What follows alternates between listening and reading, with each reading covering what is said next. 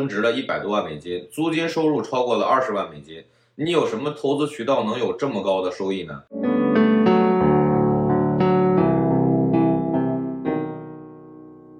大家好，我是生活在美国加州的 Mike。呃，很多朋友即将来到美国生活，或者渴望通过移民来到美国。如果你已经做好准备开始美国新的生活，无论从自身的心理准备，还是从生活的各个方面，有很多事情都是一个新的开始。那么第一次登陆美国都要做哪些事情呢？今天我就结合我们家当初来美国的时候的亲身经历，呃，来谈一谈这个话题。美国是一个车轮上的国家，美国的基础设施和公共交通呢并不发达，它不像中国的各个城市，你走到哪儿呢都不用为出行发愁，有各种交通工具可以选择。呃，下了飞机可以坐轻轨、城际铁路、公交车、机场大巴、出租车等等。美国这个地方呢，人力成本特别高。打出租车是可以的，但是价格很贵，贵到什么程度呢？举个例子，大概是五年前暑假的时候，我一个上海的朋友带着他的孩子来美国，第一次来，本来说好了是我去接他们，但是正好呢，他们来的时间我们一家在加拿大，到达的时间正好错过了，我就说帮他们找一个司机，他们说好，最后我找了一个朋友，呃，说可以特意跑一趟。但是从圣地亚哥到洛杉矶机场，加上在机场等的时间，呃，国际航班都知道过海关没那么快，那一来一回大半天都过去了，你总要给朋友一个辛苦费吧？正常机场接送专车跑一趟，差不多要三百美金，那朋友说就给二百块钱，来回加油、停车费加上时间成本，也就落个一百多块钱的辛苦费。那谁知道呢？给我上海的这个朋友讲了以后呢，他就觉得贵。他说不用接了，他们自己想办法。我说行，你自己找车也行，怎么方便怎么来嘛。呃，我也不用麻烦朋友欠个人情。结果怎么样呢？我以为他们是找了更便宜的这种拼车啊，但是不是，他们出机场就打了个出租车。上车以后呢，司机问去哪儿，他们就把住的地址给司机。司机看着圣地亚哥，当时就再次确认了一下，他们还非常肯定说就是这个地方。那司机开心的不得了。估计这辈子都没有拉过这么大的活儿，开了一个多小时到达地方，司机把打表费、回程补偿算了一下，要四百美金。司机还有点不好意思，说小费就给四十块钱吧，百分之十的小费确实没多要。我这个朋友呃傻脸啊，回来跟我说真的挺抱歉的，早知道呢还不如找我介绍的这个朋友来接机。这就是在美国我们轻易不会打车的原因。美国人出行下了飞机就去租车公司自己租车，如果是开车几个小时的路程，基本上就是自己去开。呃，所以说第一次登陆美国，你要么提前找朋友买一辆车，我们当时就是委托在美国的朋友呢提前买了一辆代步车，这样就省了到别的地方再考虑车的问题。要么就是租车，你先租个一个月啊，或者是半个月，在这段时间内你把车买了。租车买车时首要解决的问题，呃，这关系着你未来出行啊，平时买菜、购物都需要开车。那这个行我们说完了，第二个事情就是住，住的呃在哪个地方？你在美国来之前呢，你要提前准备的呃这么一个事情。那华人朋友往往来美国都要买房、租房子住住一辈子这种事儿呢，一般是没有的。那么什么时候来买呢？我来分享一下自己的一个经验。我们当时是等了两年报税记录以后才买，因为没有那么多钱全款一次性付清，需要贷款。但是你有了报税记录以后呢，就可以享受很低的一个利率。我在之前有一期视频里专门讲过，我们家房子贷款利率是百分之二点七五。但这件事情呢，我有点后悔，我应该一到美国就买房，也不是说你下了飞机就买啊，这是不可能的。可以先提前租房子住一段时间，我觉得几个月就足够了，最多半年。那刚才不是说报税不满两年你不能享受低利率吗？没关系，你可以先用呃外国人贷款的方式，呃首付比例可以提高一下，一般是百分之四十，有的银行可以做到百分之三十。然后呢，你用两年的高利率，一般是百分之四到百分之五。你先把房子买了，等两年以后报税记录有了，你再重新做贷款。这样的话，其实你最多就是多付了两年的高利息。但是房价的增长跟你多付的这一点利息来比，根本不算什么。如果你有能力买两套啊，一套自住，一套投资，那么两年时间房子价值的增长早就远远超出你多付的这个利息。这样，即便你经济方面紧张两年，两年以后，哪怕你卖掉其中一套，你都可以少奋斗很多年。我有一个客人，二零一六年来美国生孩子的时候呢，投资了一套房子，学区非常好，在圣地亚哥的一个特别好的学区，当时的价格是一百万美金。当时他用外国人贷款，利息是百分之四点二五，贷了五十万，付了五十万。二零一九年的时候，那套房子市场价格已经是一百三十万美金了。他这三年租金收入就有十二万美金，每个月租金是三千五。又赶上二零二零年和二零二一年的这个疫情期间，他们没有来美国。那这个期间，美国就正好是通胀嘛，房价就迅速升温。截止现在，就是二零二二年的二月份。他那套房子的市场价格已经达到了二百一十万美金，短短五年多的时间，房产增值了一百多万美金，租金收入超过了二十万美金。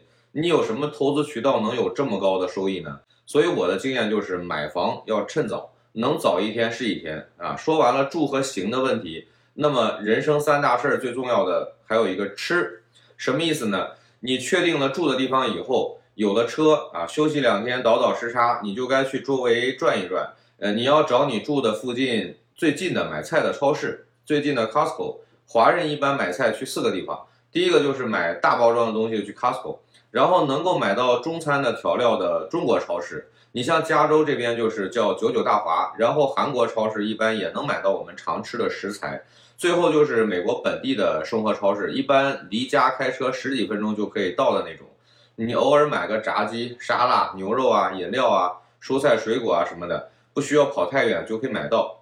我们家以前在圣地亚哥住的时候，离九九大华和韩国超市开车大概都是二十分钟，这两个超市离得很近。然后 Costco 是在另外一条路上，开车也差不多二十分钟。那后来搬到现在住的这个地方以后，我们是在尔湾的南边，去韩国超市和大华呢都要二十五分钟左右。然后 Costco 比较近一点，十五分钟。社区附近也有美国本地的超市，如果不是特别要买什么食材的话。那附近的超市十分钟就到了，非常方便。OK，这个吃住行都讲完了。那么你登陆美国以后，如果是拿 EB-1 或者是 NIW 的移民类型进来的，那么差不多一周或者是最多半个月时间，你就能收到美国的社安号。啊，这个社安号就像中国的身份证号，你在美国一生一个人就有一个这样能证明你身份的号码。这个东西是一张卡，你最好是锁在保险柜里，因为这个号码一旦丢了，会给你造成很大的麻烦。别人拿这个号码可以盗用你的信息，拿到社安号以后，你就可以去银行办银行卡。如果是刚来美国，你没有银行卡，也没有信用卡，那么这个时候呢，你还没有信用记录，所以银行一般不给你办信用卡。不过有一个办法，你跟银行讲，你往里边存一笔钱在你的信用卡里，银行呢会冻结这笔钱，一般冻结半年。比如说你存三千，那么你的信用额度就是三千。你利用这个三千块钱刷卡消费积累信用分，等半年以后你的信用分有了，就可以申请其他的信用卡了。比如说苹果的信用卡，你可以跟手机绑定支付，用起来非常方便。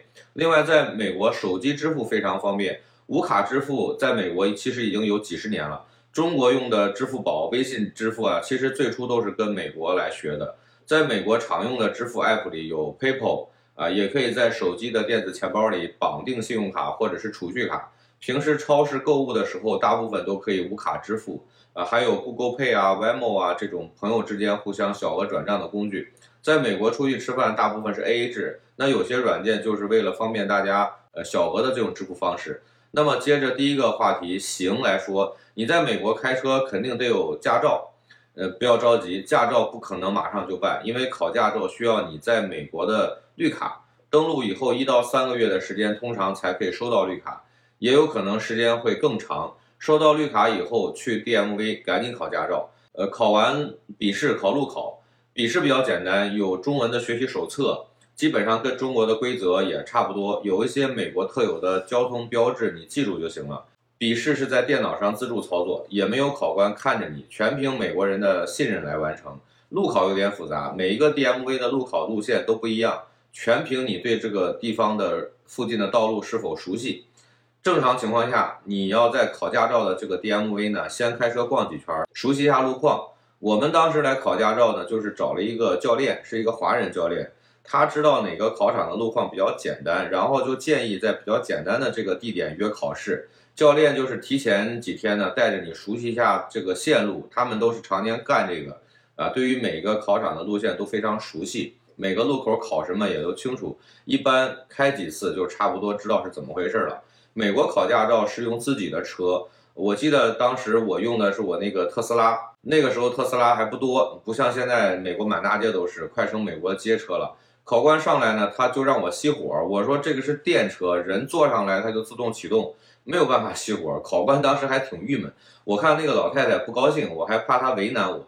在其中一段路边考这个倒车的时候，特斯拉的那个倒车以后那个自动显示大屏呢就会有影像，呃，考官就用他的这个手里的考试单呢把我那个大屏幕给挡住啊。我知道这个过程是要扭头看后面嘛，结果很快就通过了。呃，说完了吃住行考驾照。还有一个我觉得有必要说的事情，呃，就是一般移民美国的都是全家移民，家里都有上学的孩子，那么给孩子找学校入学呢是一件大事儿。美国的幼儿园学校不会因为你的身份而拒绝你，只要是适龄的儿童都有接受教育的权利，父母也有义务送孩子上学。美国的幼儿园一般都是私立，学费也不一样。以前我们在圣地亚哥的时候上的幼儿园是在高通公司附近。有一家连锁的教育集团，学费是两千美金一个月。后来我听朋友讲，那个是圣地亚哥当时最贵的幼儿园。不过我们当时也不太懂嘛，因为离家比较近，当时附近的幼儿园都没有名额，就这个幼儿园还等了两个月才有名额，呃，所以就上了这个离家最近的。那上学之前，幼儿园会给家长一套表格，需要填家庭的各种信息。包括孩子会什么不会什么，最重要的就是对什么东西过敏啊，有没有这个口服药物啊，这些跟健康有关的，然后就要去孩子的儿科医生那边呢做一个全面的体检，包括他的疫苗记录都要符合要求，在入学的当天，这些表格都要求交给幼儿园。学校的要求也差不多，也是要填孩子的各种信息，上学之前也要儿科医生的体检报告签字。搬到现在住的这个地方以后。社区就有幼儿园和小学、初中。幼儿园是蒙特梭利教育模式，就是混龄。那哥哥毕业上学以后，空出来的这个名额就给了弟弟，然后弟弟就跟比他大的孩子在一个班级里。这样的这种模式呢，呃，有助于孩子跟不同年龄的人接触，大的照顾小的，小的学习大的，进步非常快。那我们上的这个幼儿园学费是一千二百美金一个月，上学以后就免费了。学校也有免费的早午餐。好了，关于第一次登陆美国要做的事儿，基本上我需要讲的就是这些。呃，这些对我们来说是挺重要的。如果你有什么补充，或者是有问题要问我，可以给我留言。我们下期再见，感谢支持。